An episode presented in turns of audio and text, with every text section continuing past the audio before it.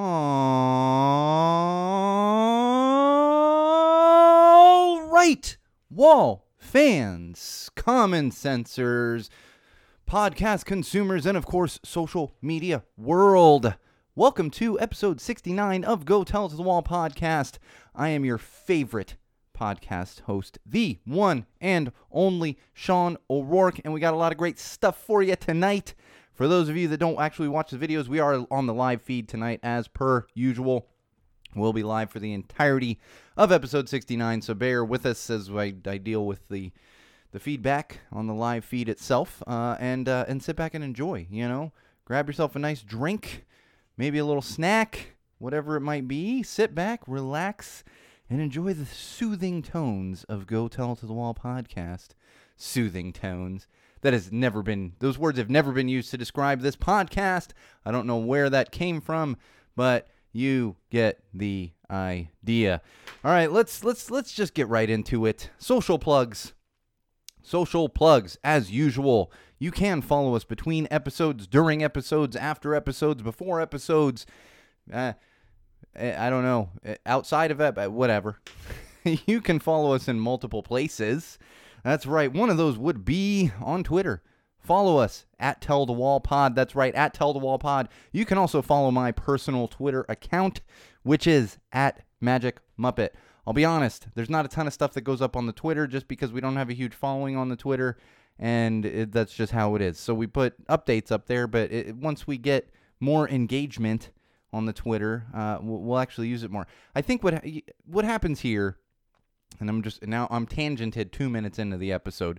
What happens here is I think most of our consumers, most of the people that enjoy listening, most of our subscribers don't actually use like the Twitter and stuff, which is fine.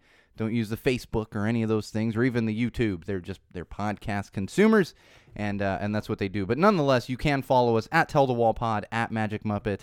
Uh, get on there. You know you know you're following idiots on Twitter anyway, like the Orange Menace. And all the ridiculous stars out there, which is extra funny because I find myself tweeting stuff and then I'll see like someone that's famous an hour later, they tweet damn near the same thing and it's like ten thousand retweets and it's okay, you're only retweeting that because that that person did this. It's the same as that old the Ari, Ariana Grande thing we talked about months ago where she tweets a flower and everyone loses their minds. Yeah, no, you're actually going to get some useful stuff on Twitter from Go Tell the Wall podcast, uh, at Tell the Wall Pod, and of course at Magic Muppet. So follow us, follow us, do it. Uh, you can, of course, also like our page on Facebook, facebook.com slash Go Tell It to the Wall. You are going to get some updates on there. Uh, we, we I'm always trying to, if, you know, if you're trying to figure out when the next episode's going to be, if we're missing an episode, that that's going to be the place to do it. So follow us there, facebook.com slash go tell it to the wall. And of course, YouTube, that's where you're going to get all these awesome videos if you're not able to like watch the feed live or you don't use Facebook because we're currently live on Facebook. Uh, you can actually go back and see the live feed footage as well as the teaser footage right there on YouTube. So head on over to YouTube, search Go Tell to the Wall, subscribe to our channel, like some videos, watch some videos, tell us how bad the videos are. I really don't care, just as long as you subscribe and watch some damn videos. And most importantly, all-encompassing of those things I just mentioned would be Sean O'Rourke Live dot com. Bookmark it, Sean O'Rourke Live dot com. If you don't know how to spell O'Rourke, you're you're not familiar with the political landscape right now because we got a very, very famous O'Rourke down there in Texas, uh, hopefully taking out Mister Ted Cruz in the in this November election. We'll see how that goes, but you should you know figure out how to spell it. Hopefully, future uh, future president. If you ask me, hope hopefully for me, I know a lot of people out there would very much disagree, especially our Russian listeners. Hi, Russia. I know. I, I'm all, I I very rarely track the geography, but when I do, there's always listenership in Russia. I don't know what it is. Hmm, maybe it's some Russian bots. You never know. Uh, but, of course, like I said, Sean O'Rourke Live dot com is going to take you to all those things I just mentioned if you're having trouble finding them, as well as our Patreon page, as well as our Indiegogo campaign. And you're going to find some photos and videos and some blogs up there that are not featured anywhere else. So bookmark it, check back often, uh, Sean O'Rourke Live dot com. Speaking of Indiegogo, for those of you out there listening that did contribute to our Indiegogo campaign and are possibly still waiting on perks, Those are all going out uh, by next week, beginning of next week. If you haven't gotten your perk yet, uh, and, and some some listeners and supporters have, uh, there's still some that have to go out. And as you can see, for those of you watching the video, we do have our our, our name board up. Uh, once we move over to YouTube and figure out the whole mirror image thing, that's going to look better. But it does look better on the YouTube videos that are going up because they're just straight videos. Uh, so if you are waiting for one of those perks, don't worry, it's coming your way next week at the latest. It'll be either sent to you or literally handed straight to you, depending where you are. Like if you're in Alaska, it's going to get sent to you. It's not being handed to you. If you're in Los Angeles, there's a chance I'm going to meet up with you and, and actually put it into your hands, simply because I'm in Los Angeles. I'm not in Alaska. I don't I don't know that we had any contributors from Alaska, but I'm just using that as, a, that as an example. Uh, so those are coming your way next week. Have no fear. They are coming your way. Uh, and another note, just overall housekeeping note, we're still live on Facebook right now. For those of you watching on Facebook, uh, we are going to stay live on Facebook for the live feeds through episode seventy. So basically next week we'll still be live on Facebook, and then we're shifting everything over to YouTube uh, once I can do that full like shift and move the actual live feed to YouTube. I've been teasing it for months. It's uh, like months. I'm not even exaggerating that. And we're finally going to do it, but we're going to push through episode seventy. We do have a bit of a fan base, not like a huge fan base, but we do have some fans that really prefer watching on Facebook, and we get a little more engagement there than we do on YouTube. So that's why we've been slow with the transition over to YouTube, but it is going to be happening after episode seventy. So we've got this episode and at least one more on Facebook before we shift it on over to YouTube. But of course, follow those social platforms that I just mentioned, uh, as well as uh, checking out Sean O'Rourke Live dot com, and you'll you'll stay updated on that if you are someone that likes to watch the actual live feeds. And as I said, they go up after the fact on YouTube. It, it's usually like a day or two, but they do go up after the fact on YouTube. Um, one or two days after the actual episode goes up, and you find it on Podomatic and all that good stuff. Speaking of which, give Podomatic some love. That's our, our podcast hosts. You you can subscribe anywhere, including Spotify, Google, uh, Apple Podcasts, all that good stuff, but we like to shout out Podomatic because they're fantastic. They help us out with hosting the actual podcast itself and then parsing that out to all the different platforms where people consume and listen and subscribe and all that good stuff. Uh, so shout out to them as well. Uh, beer this week. Oh, we can never forget the beer this week. Still working my way through my current beer subscription box.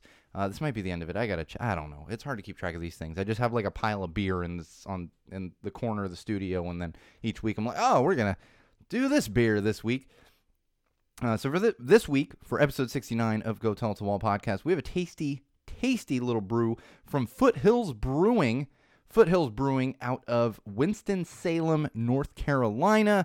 Very small craft brewery. If you're not in that area of the country, it might be a little difficult to find them, but thanks to things like beer subscriptions, they're spreading the love with these nice little craft breweries. Uh, and it's a Torch Pilsner.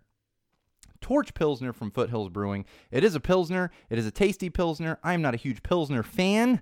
How many times can you say Pilsner over the course of a minute and a half? I'm not a huge Pilsner fan. However, I am enjoying this one. It's a nice one. It's very similar to like an actual German Pilsner, Czech Pilsner, like an Eastern European Pilsner. Uh, so check them out if if you have the means. Torch Pilsner from Foothills Brewing in Winston-Salem, North Carolina. Mm. It's fantastic. I'm enjoying it. Oh, and like I said, I'm not a huge Pilsner fan, but it's it, it's crisp.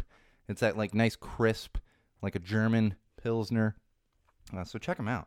Just check them out if you if you have the means. I know not everyone lives in North Carolina or that area and are able to find those things. Uh, but of course, these craft breweries kind of make kind of creep out, and not in a weird creepy way, but they creep out, and you, you can find them elsewhere too. And that's what's been happening for years with this whole craft beer revolution. I remember a time in the nineties when Stone was just like, if you knew somebody at Stone, you could get yourself some unmarked bottles. And there was, you didn't find Stone in a store or anything like that. Uh, so, yeah, that's that that's just all part of the craft beer revolution. All right, let's get into some social trends. Some social trends. Now, I want to spend a couple minutes on this one. This usually I try to do funny stuff, stuff like, oh, go check this out. You might find some amusement in this. Uh, but I do want to talk about a trending hashtag that really just started trending this week, and that would be hashtag boycott In-N-Out. That's right, hashtag boycott In-N-Out. And the reason for this is it just news just came out this week. This week, that In-N-Out, the parent company of In-N-Out, it's, it's just called In-N-Out, I guess. They don't really have a parent company uh, like Yum Brands and all, all that kind of stuff with a lot of the others and, and everything else. Uh, but they there was some news came out this week, broke, that in California, In-N-Out actually donated twenty-five thousand dollars to the California G O P party. That's right, the California Republican Party. And, of course, everyone promptly lost their minds at sending this hashtag into a trending, you know, area. I don't know, what do you call it? Making this hashtag trending. Uh, but that's what's happening. Boycott In-N-Out.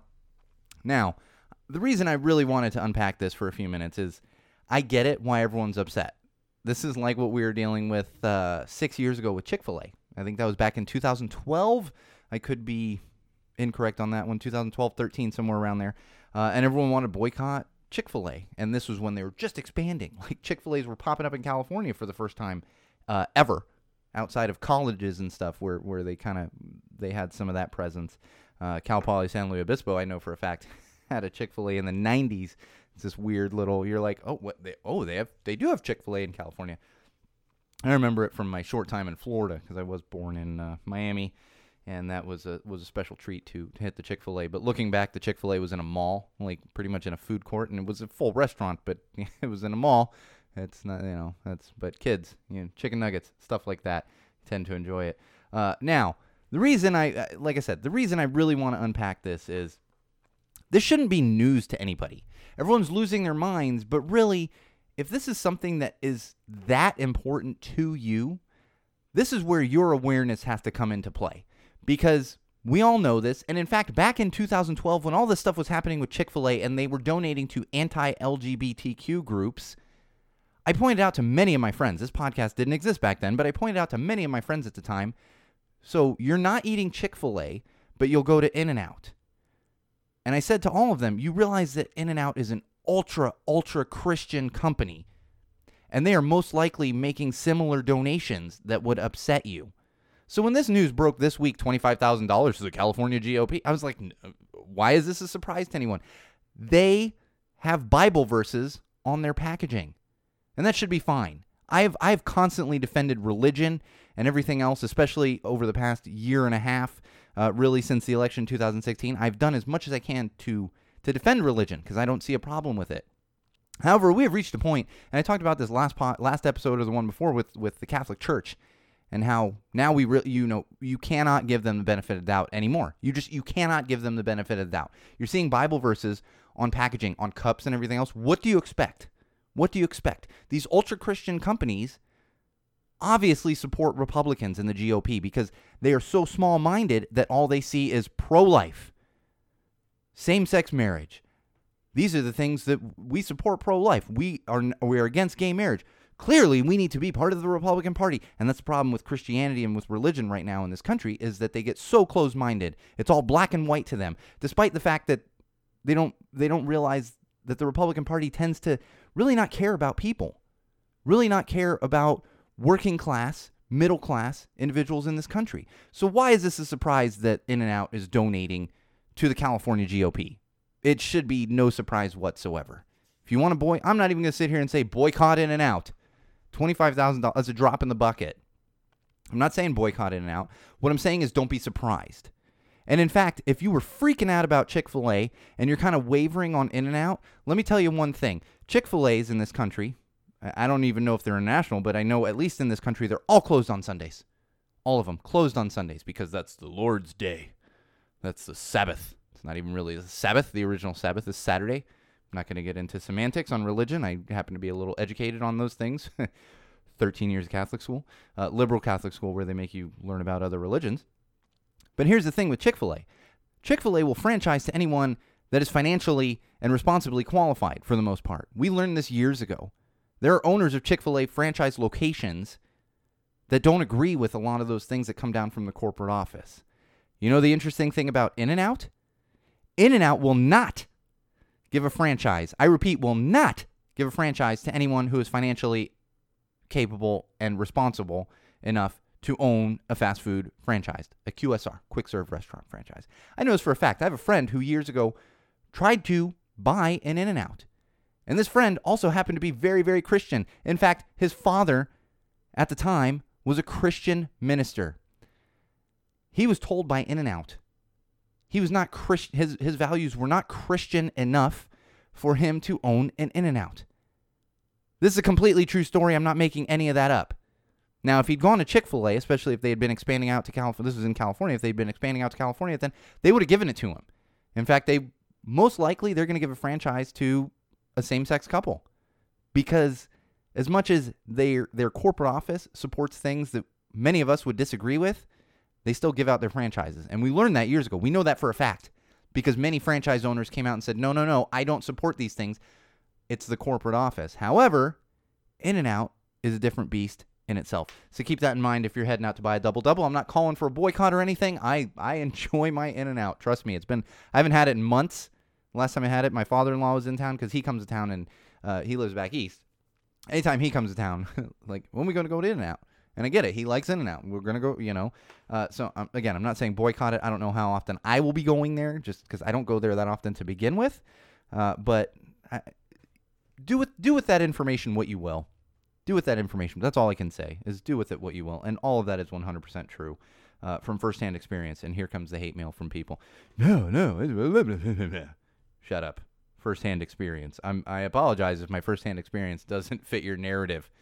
I get this all the time. I get, I get, uh, I don't want to say hate emails, but I get me- angry emails. I'm like, I apologize. This is, this is my firsthand experience on a lot of things. And I, if it doesn't fit your narrative, it happens a lot of times with Red Cross, because I call out Red Cross on their bullshit and people get mad.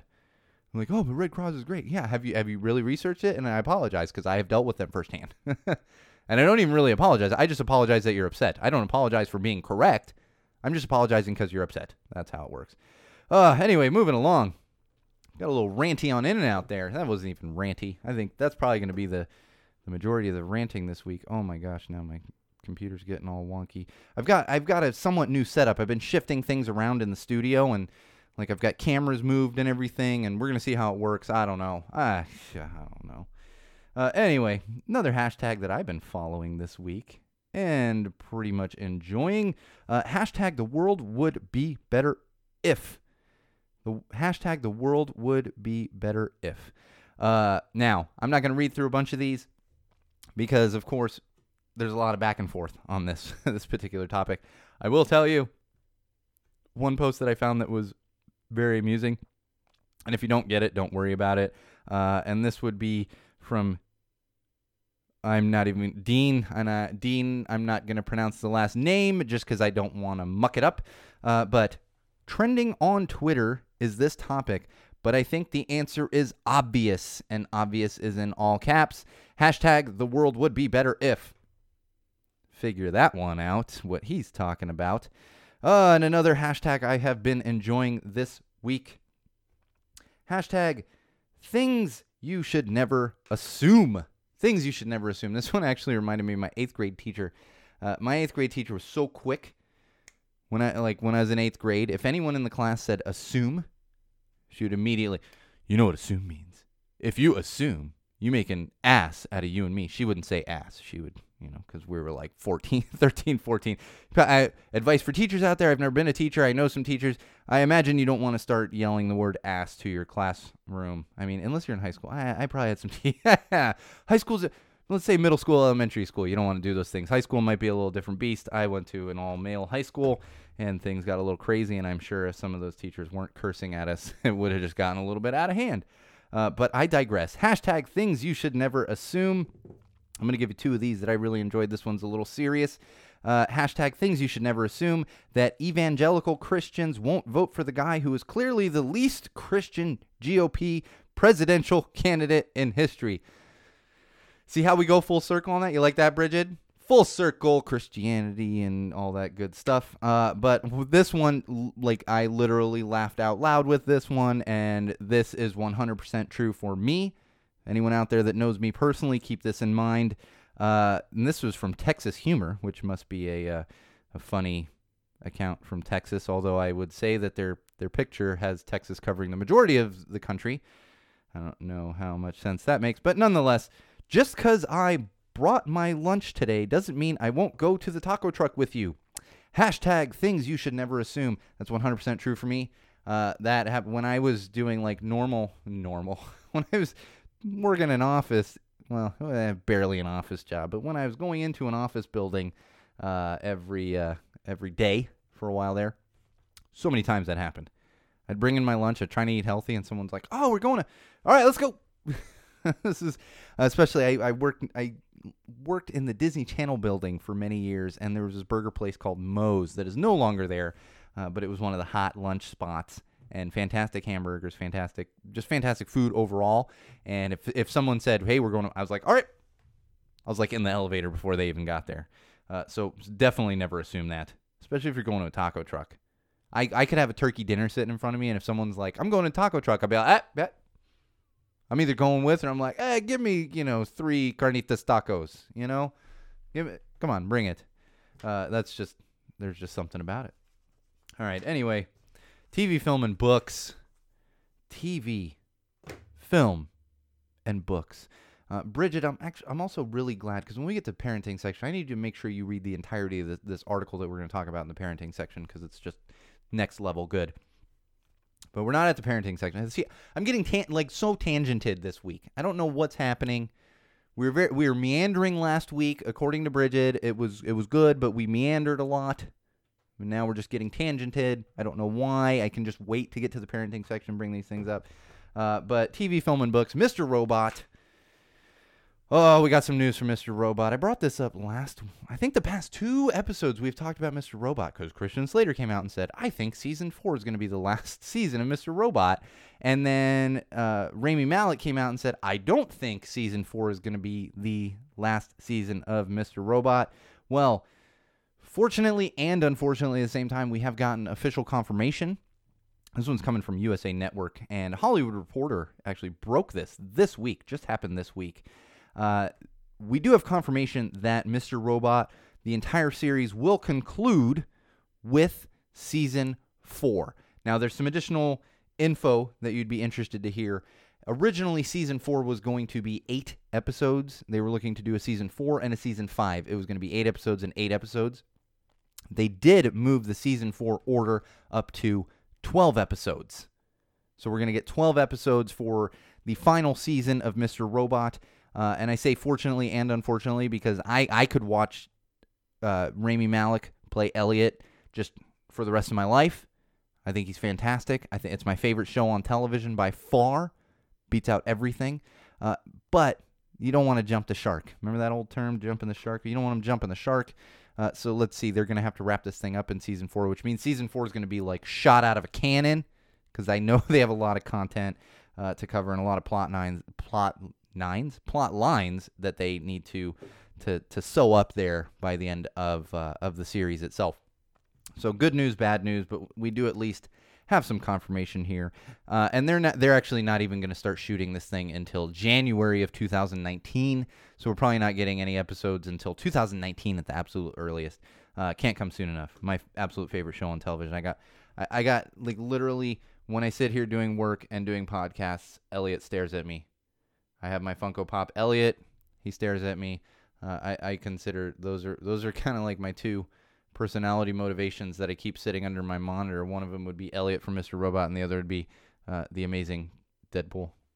the amazing Deadpool. Uh, the the eh, I don't know. I feel, I just I, that's like a Spider-Man term. I don't know what I'm doing. Chris is gonna yell at me. He's gonna be like, "What are you? No, it's amazing." I just think Deadpool's amazing. My favorite Marvel movies uh, by far. By far. I haven't seen Infinity War yet, but I, I can tell you right now, Deadpool one and two are going to stay ahead of Infinity War. I, I don't care how good it is. Uh, some more television news from another show that I actually love on television. I'm constantly behind on this show uh, because, and I'm hitting a point where I'm just going to pay for the Showtime subscription, uh, but I, I tend to wait for these episodes to get to uh, to Netflix to catch up on them. So I actually just finished season eight of this uh, just recently uh, while season nine is coming out soon. Oh, thank you, Chris. Merc with the mouth. Merc with the mouth. Why, like, I love Deadpool. And why can't, like, I'm the amazing Deadpool. No, it's the Merc with the mouth. Thank you, Chris. Uh, but shame that show would be Shameless. Season nine's coming out uh, this fall, I believe, at some point. I haven't looked at the exact dates again because I don't have Showtime. I tend to wait for it to come on to Netflix. And we do have some news from that if you are a Shameless fan. If you're not a Shameless fan, I highly recommend it. William H. Macy is fantastic in that show. Fantastic. I mean, I don't want to go out on a limb and say his best acting performance because, man, that guy can act. But he is just fantastic in that show. It's a fantastic cast, fantastic writing. Uh, but we did get news this week that one of the main characters is going to be leaving the show, and that would be Emmy Emmy Rossum. Emmy Rossum. Emmy Rossum uh, will be leaving the show. Uh, she is. Ob- they have obviously shot season nine, or they are finishing season nine. Uh, most likely finishing it because it does come out in a few weeks, according to Chris. Uh, so she's going to be in season nine, but she's going to be leaving after season nine, or at some point during season nine, because we we did get word from the producers that they're going to give her a good send off uh, as they write her out of the show. And if you're not familiar with actors' names, uh, Emmy Emmy Rossum plays Fiona on Shameless. She is the oldest child of William H. Macy. Well, gosh, see, I and I'm getting into plot points here and stuff. She is the oldest of the main kids, oldest of William H. Macy's uh, main kids that we follow throughout the show. Don't want to spoil anything for anyone. I like I said, I highly recommend it. And according to our producer and stats and information person, Chris, it comes out in a few weeks. So check them out. Get a Showtime subscription. If you don't have a Showtime subscription, they have uh, all of the seasons one through eight on Netflix. I actually had never even watched the show until maybe a year ago or so, and I just I watched like got through it all up to season seven, and then season eight hit Netflix like a month or two ago, and I pa- kind of powered through that one. Uh, that is definitely one of those like binge watch shows. Like I just I can't. I'm doing that with Sopranos right now. I've seen pretty much the entirety of Sopranos, but it's been years. Uh, so personally, I've gone back and I'm just rewatching Sopranos. It's it's it's nice to have just something to put on the background. I tend to do it when my daughter's napping and I'm trying to do work.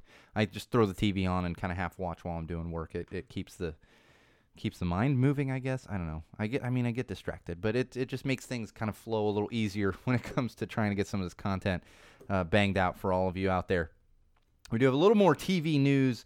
I didn't even want to talk about this simply because I'm not going to be watching it. I'm just not. I'm I'm so over this whole drama with A B C uh, and, and Roseanne Barr and her bigotry and everything else.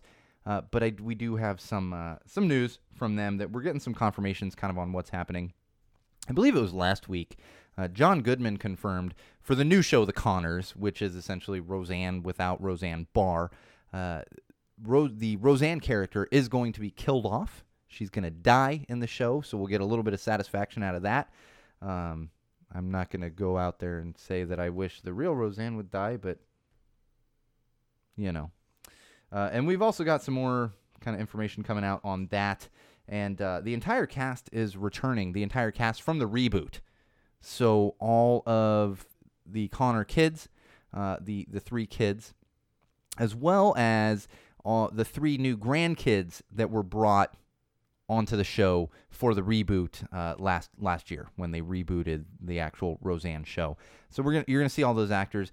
Uh, interestingly enough, one of the the grandkids is actually a main character on Shameless as well. So I, it's gonna be interesting seeing them shoot around her schedule. Although with Shameless coming out in a couple weeks, I'm I'm sure they have worked that well because uh, I don't even think the Conners has has begun shooting it. Chris can probably help me out on that one. Um, All right, we actually have some book news this week. Oh, some book news. Yes. It's very rare. And this isn't geek porn like we had uh, a year ago or so or a few months ago, whatever it was. Uh, actually, some good news for me and maybe for you. There's actually a new Tolkien book that's coming out or just came out. I'm not positive on the actual release date. Uh, J R R. Tolkien, if you're not familiar with him, wrote The Hobbit and The Lord of the Rings trilogy. Yeah, uh, and J R R has, has been, he passed away many, many, many years ago. I believe, gosh, maybe even before. Those books have existed for a long, long time. Uh, and they had an unfinished book. They've actually had multiple unfinished books. They've actually released two other unfinished books. Uh, and his son, Christopher Tolkien, actually handled finishing up those books and, and getting them published and everything else. Uh, and when I say unfinished, really... for most of the articles that you read in the news you get is that J R R was was a bit of a perfectionist. So these books were fantastic, just not good enough for him to put out. And now Christopher has put them out. And whether his father's rolling over in his grave, who knows? It doesn't matter because we, every, everyone out there can use more more Tolkien content. It's just, I, if you ask me, I've always been a big fan. I love The Hobbit. I love Lord of the Rings. I read The Silmarillion. Deep cut. Yeah, I've read The Silmarillion, and if you're not familiar with that one, it's kind of like reading the very beginning of the Bible. It gets a little boring. Nothing against the Bible, all you religious freak. I probably talked enough crap about Christians anyway. Who cares? Uh, but it, you know, it's it's boring. It's it's it's like the it's the creation of Middle-earth, which is the world that uh, that all of the things happen. Lord of the Rings happens, The Hobbit happens, and these other books happen. And in fact, the book that is coming out or just came out is called The Fall of Gondolin, and is actually the very, very, very first Middle-earth story ever penned by J R R. Tolkien. Thank you, Chris. Just came out today. Just came out today. Uh, so I will be picking this one up, reading it, just because I happen to be a big Tolkien fan. Uh, and again, I know I just mentioned that The Silmarillion is like the creation of Middle-earth and all this stuff, but this would be the first book that Tolkien actually started writing that takes place in Middle-earth. If you're a Tolkien fan, definitely check them out. Check out the other couple books that came out over the past couple years uh, with the help of Christopher Tolkien. And I'm just, I'm excited about it. I, I, I've just, I've been a Tolkien fan since I was a kid.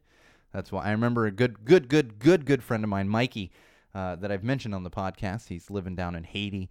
Is it was big book guy, big reader, and he like I talked to him about reading Silmarillion one day, and he's like, "Dude, you really read that? That is tedious." And I was like, "Yeah, but that just, I'm a Tolkien fan. Like I feel it's what you do. You read all the books." So that's how that goes. All right, we're gonna get into some parenting. I'm gonna need to get a sip of my uh, my Torch Pilsner here. Man, I'll tell you, I've been I, I had that cold a few weeks ago. We missed missed a week of not not missed an episode, but missed a week. I've still got like this little bit just kind of hanging around. It's it's like I get a little ear infection, everything. It's kind of messing with my head. Not like terrible. I'm not sick, but I, I'm still not like fully recovered. That's what happens with age. It takes like you get a cold, and it's a two month process of like you're really sick. You're feeling a little better. Ah, you're better, but man, it's still hanging around, and that's what I got going on. But parenting, man, this just came out today. And before I really get into this, I would encourage everyone out there, I don't care, male, female, sports fan, non-sports fan, because this is slightly sports-based, slightly, not completely. I would encourage you to head on over to E S P N dot com, and in fact, more specifically, E S P N W, which is a portion of E S P N dot com. Uh, where it's more women-centric. It's all articles written by women, stories about women athlete, female athletes, and all the likes. Uh, but definitely, specifically, check this out. And I'm going to tell you why.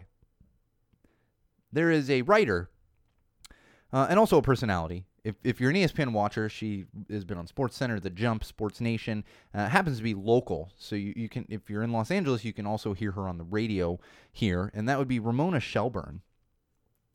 Uh, she's currently pregnant right now, like very pregnant. And she's a very well-respected writer in the sports industry.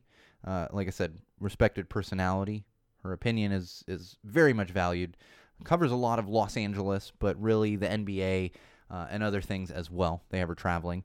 She put out this fantastic article. Um, and the title of the article is Why We Should Be Living Pregnancy and Motherhood Out Loud. It just came out today, and this one hit me. And in fact, I sent it to my wife, who was at her office at the time, and it hit her the same way. And and I already knew if this if this is hitting me like this, and that's why I said Bridget needs. I mean, Chris should be reading this too. Bridget just absolutely needs to be reading this. If this is hitting me, this is going to hit any woman even more. And beyond that, even more, it's going to hit a pregnant woman, or a woman wanting to be pregnant, or a woman who has been pregnant and now has children. It's going to hit you. Not in a bad way, in a good way. But this is something important that really gets overlooked. And I have the utmost respect for Momo, Ramona Shelburne. She's often referred to as Momo, you know, out here. I don't know her personally, but when she's on the radio and stuff, she's referred to as Momo. And I hear her quite a bit on the radio here. And she's talking about the stigma of pregnant women and mothers.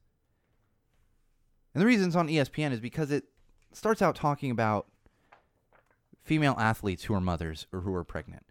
Uh, one of those examples being Serena Williams, who has turned into somewhat of a superhero. She's always been a superhero. She's always been a fantastic tennis player. But then she had a child and came back from having that child to still be an elite tennis player.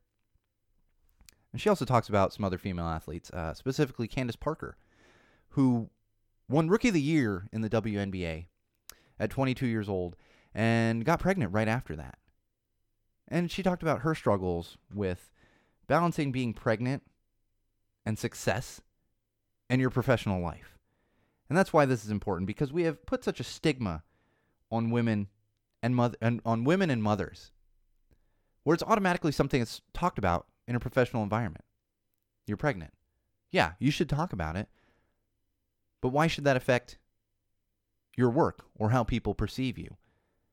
And we can all say, you know, there's laws out there where you can't discriminate based on pregnancy, can't discriminate based on gender, sexual preference. However, you know it happens. In fact, I've spoken with people, and I'm not going to give specific instances from my life. I've spoken with, pe- with people that I know that that's happened. And that's why we need to continue breaking down the stigma, and we've gotten better over the years. I often talk about it on this podcast. I'm the primary caregiver for, for my daughter, my twenty-one-month-old daughter. Now, my wife is very involved. My wife just happens to go to an office for eight hours a day, whereas I'm at home doing either this B S or taking care of my daughter. But we have so much more to break down, so much more that needs to be broken down when it comes to this. And I want to say, we can all do better as a society. But the important thing to remember, and the important thing to keep in mind, and if you're a parent, you know this, but to me, parenting is the ultimate job. There's nothing more rewarding. And Ramona Shelburne talks about it in, in this article, and not her specifically, but getting quotes. I believe it was from Candace Parker, talking about how you know love, and you know what love is. And if you're a parent out there, you can relate to this. Once you have a child, that definition of love takes on a whole new meaning. That's true unconditional love. That's what it is. I love my wife to death. I, I love her more than anything on the face of the earth. But it's not the same as the love I have for my daughter, for my child. You know, and I'm not saying it needs to be your biological child. For God's sake, I know my father has the same love for me, not his biological son. And I think I want to go through here, because like I said, there's nothing more rewarding than being a parent, but I want to go through here and give you a couple quotes um, from this article, and this one specifically from Ramona Shelburne. Uh, and I quote, "It feels weird to refer to having a child as a risk to one's career. We're talking about creating life here. Why the hell does your career even enter into that conversation? Yet for intensely competitive women who give so much of their focus and energy to the, to their careers, that's how it feels." And I know that's how it feels. And I'm sure Bridget can attest to that too. Bridget is, is a working professional and has had two children. Another quote from here. And this one, uh, and bear with me, this one's long, but I encourage you all to read the entirety of this article, but I wanted to make sure that these key points came out on the podcast itself. Uh, and I quote, "Pregnancy should always be something that enhances a woman's life. It should not be a condition she has to assure colleague, colleagues and bosses won't affect her too much. Of course it's going to affect her, and we know that. You know that. And that's what I'm going to get into once we get through this. Downplaying those challenges only serves to perpetuate the status quo in which any sort of personal issue is immediately seen as a drain on productivity. This isn't just a female issue either." And this is why it also hits for me. This isn't just a female issue either. I once worked with a male radio host who was back on the air less than a week after his wife gave birth. When I asked why he didn't take off a little longer, he said, "In my business, listeners think your show got canceled if you're out longer than a week." In the business. No understanding that the guy had a child. You know? And the other thing is, as men, as fathers, as, as everything else, we can also do better. And we can help to move this change forward, not just by talking about it and helping to remove that stigma, but there's an example. A guy's back to work less than a week after his wife has a child. Less than a week. No bonding time with his child. None whatsoever. And that's where we can also help with it. Take that time.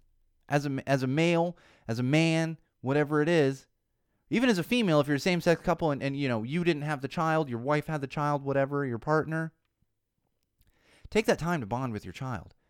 That's how we can also help remove the stigma. In fact, if you've been a long-time podcast listener, uh, I did do an episode the week after my daughter was born. I did a couple episodes in there. Now, granted, that isn't me going into an office every day. That was me taking a little bit of time out while my daughter is sleeping and recording podcasts. But then I took three months off to move my family into a new home and to spend time bonding with my daughter.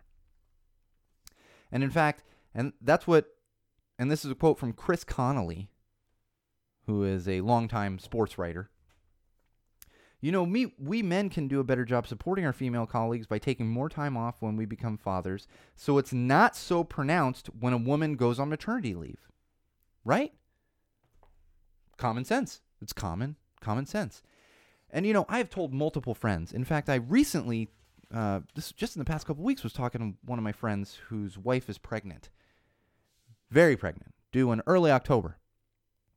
And I said the same thing to him that I've said to many other people. And I said this to my wife uh, when, our, when our daughter was first born. And even before that. I said, you know what? You only get this opportunity once. You only have a newborn once. I mean, for that particular one. If you, if you have five kids, you, get, you have five opportunities, but it's not the same child. You don't get a redo with the second kid. The first kid, you missed all that time bonding with your newborn child. And I've told people, you know, you have paid family leave and, and maybe you have to take some time off work. Maybe you don't get a lot of paternity leave. But that's something you're never going to get back. Something that's never coming back to you. No matter how much money you make, you're never going to be able to go back in time and bond with your child during those, those precious first few months. And they are precious. No question they are precious. Uh, and I do want to leave you with this quote from Candace Parker. And again, I, just, I can't encourage you enough. Parent, non-parent, never going to have kids, single, married, whatever it is, this article is important. And I'm definitely going to share this link on the Twitter and on the Facebook and all that good stuff. And I'm going to leave you with this quote while we move on from the parenting section. This one was from Candace Parker, and I quote, "Then once I got over the initial announcement, the initial announcement of her pregnancy, I was like, fuck it. This is the most important thing to me in my life. And if you're not happy for me, then you're not going to be a part of my life.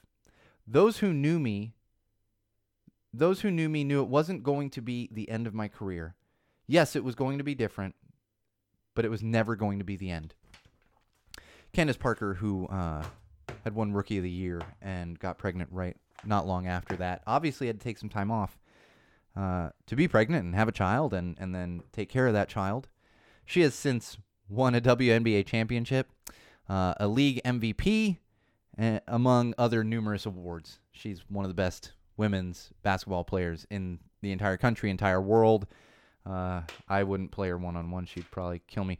Thank you, Chris, for sharing that. Chris is actually sharing the actual article on the live feed. I just, I can't, I can't encourage you enough to read this, because this is how we move forward as a society. We're the only country in the world that doesn't really appreciate paternity leave and maternity leave. There's other countries where women get a year. Take a year off. Bond with your child. Take care of your child. And then at the same time, we can't be taking jobs away. My wife's going to kill me for saying this, but this is something my wife constantly struggles with, with having a child at home and her professional career, and constantly being worried that she's going to be passed over for things because she has a child. And we shouldn't live in a world like that. We shouldn't live in a country like that. We shouldn't live in a world like that. It just shouldn't be like that. You're creating human life. And not only creating human life, but you're preparing that human life to be an upstanding person in society. So you're telling me going straight back to work and, and having latchkey kids is the way to do it? No, that is not the way to do it. Let's do better. Let's do better, America. Let's do better, because we got common sense. Wall fans, common sensors, you know, it just it's just common sense. It's just common sense. That reminds me, uh, one of our big podcast fans pointed out, and I can't remember it now, but we're on another podcast platform that I'd never heard of. Just learned about that one a couple days ago. Uh, let's get into some tech. I have wasted a lot of time getting tangented this week. Probably because it's episode sixty-nine, and it happens to be Burn Week, and I should be sitting on Playa right now heckling the heck out of some weekenders while enjoying a nice cold Tecate. I know you're feeling the same way, Chris and Bridget. Uh, I know it. Uh, so we do have some tech news. You know, we've been talking about those scooters, the Bird scooters and the Lime, whatever. I don't know. I can't keep track of all these goddamned companies.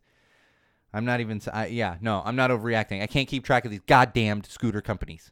Like, w- no. Come on. And in fact, there are companies that have uh, have applied for permits in San Francisco and don't even have scooters yet. Talking about you, Uber and Lyft. Just gotta, we gotta, we gotta have our hands in everything. Come on, man. Uber and Lyft. Speaking of uh, Uber, almost died a couple weeks ago going to my friend's birthday party. And I'm not even exaggerating, almost died. This guy picks me up in this. And it was funny because I did the Uber Uber X or Uber whatever it is where you get the nicer car. And it's like, oh, Mercedes S-Series. And it was the Mercedes S-Series from the nineties. And uh, he had to keep putting that thing into uh, neutral every time we stopped at a stop sign or whatever. And then here I am flying down the one oh one at like ninety miles an hour, going into Hollywood. Well, not Hollywood, near Hollywood. Yeah, terrifying. So not not a big fan of Uber or Lyft right now. Uh, thankfully, my well, thankfully my good friend Seth offered me a ride home, though he wasn't driving because we both had quite a bit to drink. So uh, thank you to my little big sister Juliet for driving me home that night. Tangented tech news, scooters. That's what we're talking about here. So Santa Monica and San Francisco this week, actually might have been even today, uh, were, were poised to start giving out permits to these scooter companies. I know there's been a whole back and forth. People don't know what to do with them. They're putting they're putting human poop on them up in San Francisco because there's freaking scooters everywhere, and they don't know what to do with them. You don't know what I'm talking about. Go back and listen. We talked about this stuff. We've, we've talked about it. Come on now. Uh, so they were all supposed to be removed back in May uh, from uh, Santa Monica. That's one of the cities that's, uh, along with San Francisco, that are awarding these permits this week. And uh, so we're we're finally going to get, not closure on this, because I think we're, we're still still quite a bit of time away. Uh, but it's important, and I bring it up for a couple reasons. Uh, so Santa Monica is actually approving, or they're giving permits to certain companies. We don't know which ones yet, but they are limiting it to uh, twenty-five hundred scooters on the road at once, and to also provide user education and insurance. That's a big thing I talked about recently, was like the insurance. You got kids running around on these scooters, no helmets, no nothing. We're, like, who's who's paying when they crash into something? Who's who's paying for that? Uh, so insurance makes sense, and only twenty-five hundred. That seems crazy. Uh, but I'm sure they have that many of the, the silly bike things out there. Uh, and speaking of those scooters, so two things. The other day I'm walking my daughter around Highland Park, and apparently they have kind of eked their way to Highland Park. Uh, a, a young lady was riding one on the sidewalk down the road, York Boulevard here, which is a pretty, pretty big, uh, busy street here in Highland Park. I just happened to look over. I saw her riding it. Uh, and then she stops at the liquor store, gets off the scooter, and walks the scooter into the liquor store, I'm sure, because she didn't want to leave it outside and have someone pick her scooter up, because that's how these scooter things work. That's something you guys got to figure out. Bird and Lime and Uber and Lyft. Come on now. How's that stuff work? You got to take it in the liquor store? Come on now. Now, if I'm standing in a liquor store, or I'm trying to pick up something at a li- any store, really, and one of these scooters right there, a triple, I'm going to be I'm going to be upset. I'm going to be upset. Uh, and, of course, one thing that's that I've been thinking about, and it's just been on my mind about scooters and just this whole thing in general, and they, we're still a long ways from there really figuring all this stuff out. I, like, we're a ways from that. It's going to be some time. Uh, but do you guys remember back in, like, the early two thousands when motorized scooters were, like, all the rage? And people had them, and there was, like, gas-powered scooters that were loud as hell, and everyone had them. I lived in the Valley at the time. I lived in Tarzana. Uh, which is which is the Valley, San Fernando Valley, for those of you not familiar with uh, with Los Angeles, north of Hollywood, off the one oh one there. Uh, and people had them all over the place, all over the place. And I knew I knew multiple people that had them. A couple years later, none, just none, none. So we'll see how long this this this fad, and maybe it's not a fad, I don't know, but we'll see how long this sticks around. This could be nothing, like a year from now. Uh, by then, maybe by then. Uh, Elon Musk will probably just put out personal helicopters, because that's the douchebag that he is, and that's going to be good and safe. Yeah. Oh, yeah. Yeah, Elon. Get me banned from Twitter now. I'm going to post this episode on Twitter. I'll probably get suspended from Twitter for talking shit about that douchebag. Anyway, we got some news from Mattel. Speaking of, no, this has nothing to do with douchebags. Just with Mattel. Uh, they have a new little toy robot thing that is coming out very, very, very soon. I want a personal helicopter too, Chris, but can you imagine? We people can't even drive around Los Angeles. Think about the amount of car accidents and the car chases that happen around Los Angeles. You want to put those people in the air? How many how many helicopters am I going to have to pull off my roof? Personal helicopters. I do like the idea. We're not we're not at the Jetsons yet, though. We're just not quite there yet. Uh, Mattel, they are coming out with a new little robot toy thing. And this one, really, this isn't even super groundbreaking or anything else. But I just enjoyed it. So they are coming out with a robot blue. Blue, not the color blue. Blue, the Velociraptor from Jurassic World. This is a robotic Velociraptor uh, that has a remote control, as well as it's responsive to when you're like, you know, you pet it or whatever. Uh, does all kinds of things. It stands about a foot tall. So for those of you out there that, you know, you never knew you needed a one-foot Velociraptor running around your house, but soon you will be able to have one. Uh, and personally, I would like to have one. My daughter would probably flip out, and I would love it. It'd be like, not flip out in a bad way. She'd probably be like, oh, my God. And then maybe I can push off getting a dog for a couple years, another dog. Just, I, yeah. Not that I don't like dogs. Please. Oh, here come the dog people. Why don't you like dogs? No, no, I love dogs. I, it's just, it's a big responsibility. It's a, there's a lot to deal with. My brother-in-law brings his dog over, and I'm cleaning hair for four days. Dog hair. The dog's here for like an hour. So uh, nothing against dogs. I love dogs. If I had someone to clean up after them and take them for like, and I love walking them too, but if I had someone to, to be the backup for when I don't have time to take dog for a walk, I got to take my, I, I got to deal with my daughter. Got a toddler. So no, not that I don't want a dog, but maybe this will push that off for a couple years. Get a little robotic Velociraptor running around the house. Uh, could be a good guard dog too. So anybody trying to come over to my house, and not that you, unless you know me, not that you can really find my house. Anyone trying to come to my house, just remember I have a guard Velociraptor. It's only a foot tall, but remember that. And in fact, I believe the real Velociraptors back when dinosaurs roamed the earth were actually only like a foot tall. They made them big for Jurassic Park. Yeah, they're not actually that big. Uh, and I got some news. Anyone out there that uses uh, S D cards, specifically micro S D cards, SanDisk, their fastest, fastest two fifty-six gigabyte micro S D card uh, is at the cheapest it's ever been right now. Uh, so if you're in the market for a, a new S D card, specifically micro S D card, especially if you're a non-iPhone user, pop that bad boy in your uh, in your phone. I've actually I've actually got a SanDisk in my uh, in my Surface right now. There's a SanDisk micro S D in my phone, and uh, I don't know where my tablet is, but there's also one in there. Oh, and there's a micro there's a micro, SanDisk micro S D taking photos of me right now on the GoPro. It's surrounded by SanDisk.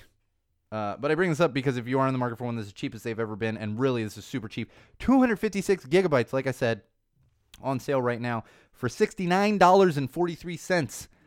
I would like to say it is the Go Tell to the Wall ep- episode sixty-nine special, but no, it has nothing to do with me. It's just a very big coincidence, so get yourself a new micro S D card. For those of you that are iPhone users, we've had a leaked image this week. That's right, leaked image of the new iPhone, one of the new iPhones that's going to be coming out. It's the new iPhone X S. You know how that goes. They put out an iPhone, and then a year later, they're like, here's an iPhone that's really pretty much the same, but it's got a little extra stuff, and we threw an S on there. You know you want the S.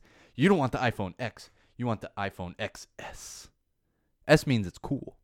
That's why Samsung, like everything, S seven, S nine, like they just copied Apple, and they're like, yeah, well, you're doing that for your site. We're just going to do it for everything. Straight up Galaxy S seven. That's not good enough. Galaxy S eight. Right? I mean, tell me I'm wrong. Tell me I'm wrong. S makes S makes everything cooler. As you as exemplified by my name, Sean O'Rourke. S. Yes. I won't get any hate mail on that because everyone knows I'm kidding around. I'm very self-deprecating. I really don't think very highly of myself. But I will move along here. We have some news from YouTube. This is just kind of interesting news. YouTube is, uh, they're launching stuff for nonprofit, profits, profits, whatever a profit is. No, they're launching stuff for nonprofits to do fundraising within YouTube and on their channels on YouTube, so you can directly contribute to nonprofits. Those would be like the five oh one c things, you know. Ooh, we should see if we can run a, a fundraiser for Burning Man. That's a, actually a five oh one c. See, you get information that you didn't know you needed and you probably still don't need, but there it is. There it is. Uh, so we'll see how that happens. Uh, so keep your eyes out on YouTube. Uh, oh, and they are the, one of the first big fundraisers they're going to do with a bunch of gamers on the platform uh, is a big fundraiser for Saint Jude's Hospital. Uh, that if you're not familiar with Saint Jude's, you don't watch television. uh, they do uh, juvenile cancer research, and it's one of those hospitals where uh, if your if your child has cancer and you get into the hospital, you're not paying. You're not actually paying any bills. Uh, it's fantastic. They do good things, and uh, and. And you should support them if you can. If you have the means, uh, definitely support them. Oh, man. Let's get in some common sense. I'm just loving this one. I am loving this one for the past couple days. Texas G O P. I mean, yeah. I try not to talk bad about Texas, but you already know I started with Texas G O P. Like, that's that's even, like that's worse than California G O P. Like, it's, it's like the ultimate, you know? Like if we if we had the five families, like that would be them. That would that would be Michael Corleone is over overseeing that one. Deep cut, deep cut. Can you tell I've been watching Sopranos lately? No, no, nah, it's not good enough. Anyway, Texas G O P has been tweeting recently. Yeah, yeah, they're keeping up with the times. All these progressive candidates are tweeting and and posting social stuff. Uh, why can't the Texas G O P? I'll tell you why you can't. 'Cause you done messed up. So they've been trying to tweet disparaging things about the fantastic, fantastic Beto O'Rourke, Roberto Robert Beto O'Rourke. I just made it sound like he has three names. I'm just using his multiple names. His name is Robert. He was known as Roberto when he was a kid, and that turned into Beto because he lived in El Paso. Did I just write a children's book? I don't know. Maybe. Bridget will let me know, know later if that was terrible or we just wrote a children's book. Uh, anyway, they've been trying to slander Beto. Didn't really work out well for him. Uh, in fact, they brought up some points that Beto supports, and they thought people would be against those points, and of course people jumped on it and said, this is fantastic. I, I'm going to vote for Beto. And in fact, even with that, those first couple posts, people were posting screenshots from when they were making donations to Beto O'Rourke's campaign. And this one I love just even more. So they uh, they posted a photo of Beto O'Rourke in his younger days. And one of the things that first turned me on to Beto O'Rourke was not just his name, but the fact that he was in a punk band in his youth. That's right. In a punk band in Texas. Probably playing a lot of shows down there in Austin, but in Texas, he was in a punk band. Calm down, Texas. I'm sure you have plenty of great punk music there. I'm making a joke. Can you tell I have relatives in Texas that, like, take things personal? It's like, okay, calm down. Anyway. Uh, so they see, I can't even get through it. They tweeted this photo of, of young Beto with a couple of his bandmates. And of course, everyone lost their mind. And they posted it as like, well, maybe he's too busy at a gig to debate Ted Cruz. Well, first of all, you dumbasses, he's not in that band anymore. Nice try, though. Uh, but of course, this one also backfired. And everyone pointed out how ridiculously hot Beto O'Rourke is. Uh, and I'll be honest, he is a, a very attractive human being. If I was going to make out with a man, he would probably be right up there in line. Of course, he's behind my man Ryan Reynolds. Like if it's if like if I got it, Reynolds here, you know, Beto can be a little bit below that. I love you, Beto, but yeah, I've had a big man crush on Ryan Reynolds since Two Guys, a Girl, and a Pizza Place. Not even Two Guys and a Girl, Two Guys, a Girl, and a Pizza Place. Deep cut. Uh, so that completely backfired. And, of course, people were jumping on there and responding with their sc- screenshots of donating to the Beto O'Rourke campaign. And, of course, we are big supporters of Beto O'Rourke, not only because he's a progressive candidate and, and me personally and really everyone that works for the podcast uh, align themselves with those beliefs and, and find them to be extremely important, uh, but also because his last name is O'Rourke. I'll just, I'll just be honest, uh, and I will... Once, as we move on here, I will leave you with this.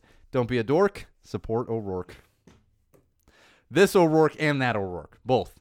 Support support them both. I need to need to continue. Need to keep this studio running. Um, all right, I'm going to have to skip a couple things here, I think. Okay, so let's let's move through these things. We just found out recently this week the last call Now, the last call being when bars stop serving drinks in Los Angeles could be extended to four a.m. Uh, and it was a bill passed by California lawmakers just this week. And I put this into common sense because it's common sense that that's a horrible idea. If you have any sense whatsoever, you know that nothing good happens after two a.m. unless you're on the playa. Things do happen after two a.m. that are fantastic out there, but that's a, just a completely different beast. Things in Los nothing good happens in Los Angeles after two a.m., like out in public. You know, you, you could be having some good sex at two a.m., and that's fine. You know, in your home, a hotel room. You don't need to be out at a bar after two a.m. Honestly, in my opinion, you don't you don't need to be out at a bar after, like, midnight. Like, like nothing good happens there. And I get it, uh, because you're listening to somebody in my younger days. You're right. See, uh, you're welcome, Chris. Chris is pointing out How I Met Your Mother reference. I know. I always got you in mind, Chris. Always. Uh, that's why your your name, like, this is the Chris and Bridget Hassong studio.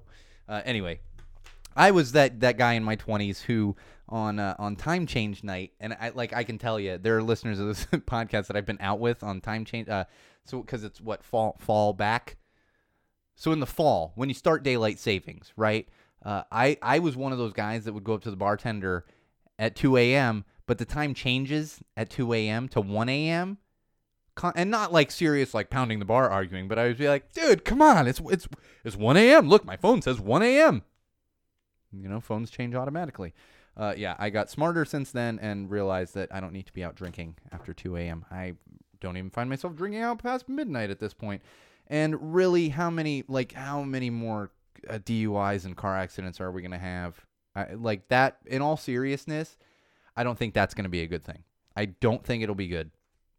So we'll see. Uh, I will be like locking my doors and covering my car in, in Nerf things if it's out on the street because, you know, I don't trust people. Uh, a little extra news here, just real quick, and then we're going to finish up for this episode. Uh, the Dine and Dash dater, this is a guy who's running around L A meeting women on Tinder, has been caught, and he's actually being charged with a felony after racking up nine hundred dollars, which felt weird to me. I'm like, nine hundred fifty dollars over two years? Like, okay, you couldn't, like, do better. If you're going to do this, like, do it. nine hundred fifty dollars, uh, inviting women to go out on a date and then eating and sneaking out the back door and leaving them with the bill. He's actually being charged with a felony and facing thirteen years in prison. And for those of you listeners in San Diego, yeah, some weird stuff happened last night. Some lights down there in San Diego, and everyone freaked out, and social media went crazy. This happened in Los Angeles a couple years ago, too, when, like, they were doing some rocket tests, and freaked out. It's a U F O! Oh, my God, what is this? And then, of course, we do get word, because uh, those of you not familiar with San Diego, uh, multiple military bases. Multiple. And we did find out that this was one of the, uh, whoever it is, at, at Miramar, and I, I don't mean whoever it is, like, I don't respect whatever. It, it was a, a Marine group or whatever they call them, uh, doing some training exercises, uh, and those were the lights. Believe you can believe it. You don't have to believe it. Think it's U F Os. I really don't give a shit. I am not Tom DeLonge. I don't think there's U F Os flying around out there. I do believe in something bigger, but I don't think there's a bunch of U F Os flying around out there that we need to go contact or anything. And for those of you that think Area fifty-one and all of those little Uh, you know, U F O sightings out in the desert were a thing. I learned many, many, many years ago from my science teacher in college, actually, uh, that anyone working at Area fifty-one flies out of McCarran Airport when they head out there for their multiple day shifts. And what happens is it's a very short flight from McCarran Airport in Las Vegas to Area fifty-one, which I believe technically is in New Mexico. Somebody correct me if I'm wrong. And so they don't actually go to a full cruising altitude. They fly at a very low altitude over the desert, and they leave their landing lights on because they're flying at a low altitude, and that explains the majority of the U F O sightings out in the Nevada desert when everyone's like, Area fifty-one! No, airplane, dude. Airplane. Just plane with lights. I know, it's amazing. And technically a U F O to you because you didn't know it was a plane, and it is unidentified for you. Uh, but for the U S government and uh, the airports out there, it's identified. We're all set here. We're all set here, guys. Oh, man. Uh, mm. So much craziness. Make sure you check out that E S P N dot com article by Ramona Shelburne. That would be the one I just threw over my shoulder. Not in frustration. I just felt, felt like throwing some papers and didn't feel like throwing the pen this week. Uh, I don't know why. See, we didn't get ranty enough. I didn't get fr- I didn't get fired up enough, I guess. It must be the new studios, the new setup. It's keeping me entirely too calm. Maybe I need to make put some angry things around here. Elliot, it's Elliot. He's keeping me kind of calm this week. Oh, it's okay. You're just hang out there, Elliot. It's okay. Uh, Deadpool, you do whatever you want. I know I ain't going to stop Deadpool from doing whatever he wants. Uh, so that's going to do it. Episode sixty-nine of Go Tell It to the Wall podcast. For those of you out at the burn, I hope you're enjoying your time. Come back, decommodify the rest of the world, do the things that we do as burners. Uh, and thank you, all of you out there, for listening. Thank you for those of you on the live stream. Especially thank you to Chris and Bridget for helping me out as always. And remember, you can still check out our Indiegogo campaign. And if you're interested in supporting us financially, please head on over to Sean O'Rourke Live dot com. Hit up our Patreon page. And, of course, follow us on Twitter, at TellToTheWallPod, at Magic Muppet, or on Facebook, facebook.com slash GoTellToTheWall. And if you're int- if you're only listening, especially if you're only listening to the audio and you're interested in actually seeing the video, head on over to YouTube, search Go Tell It to the Wall, and you will find our channel, and you can see all of the lovely videos of me sitting in the studio yelling at a wall. I know. It's very, very compelling. Uh, thank you all for joining again. This has been episode sixty-nine of Go Tell It to the Wall podcast. I'm your favorite podcast host, the one and only Sean O'Rourke. Don't be a dork. Listen to O'Rourke. And remember, wall fans, common censors, podcast consumers, social media world. No matter what you do, no matter where you go, no matter who you're with, no matter why you are doing it, always, always use common sense.